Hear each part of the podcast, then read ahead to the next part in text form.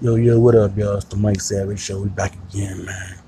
Make sure y'all check out the Creek Boys, man. They got the, they the hottest, hottest rap group in the world, man. Them niggas better than uh, Migos, Wu Tang, any group you can name. Niggas is the best rap group in the world, man.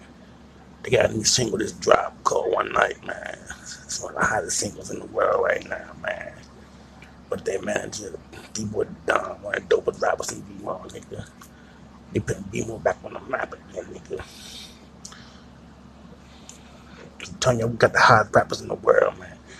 We got D-Boy the Don, we got the Creek Boys, we got Boss Man, we got we had Drew Hill, we got Mario. Y'all know we got the hottest shit in the world, man. Be more, man. Be more careful, nigga. Keep your head on swivel you're in Baltimore, man. Get your head knocked off, nigga. Creek Boys, one of the hottest groups in the world, man. Check them out when they come to your city, man. Creek Boys, hottest group in the world, man. Check them out.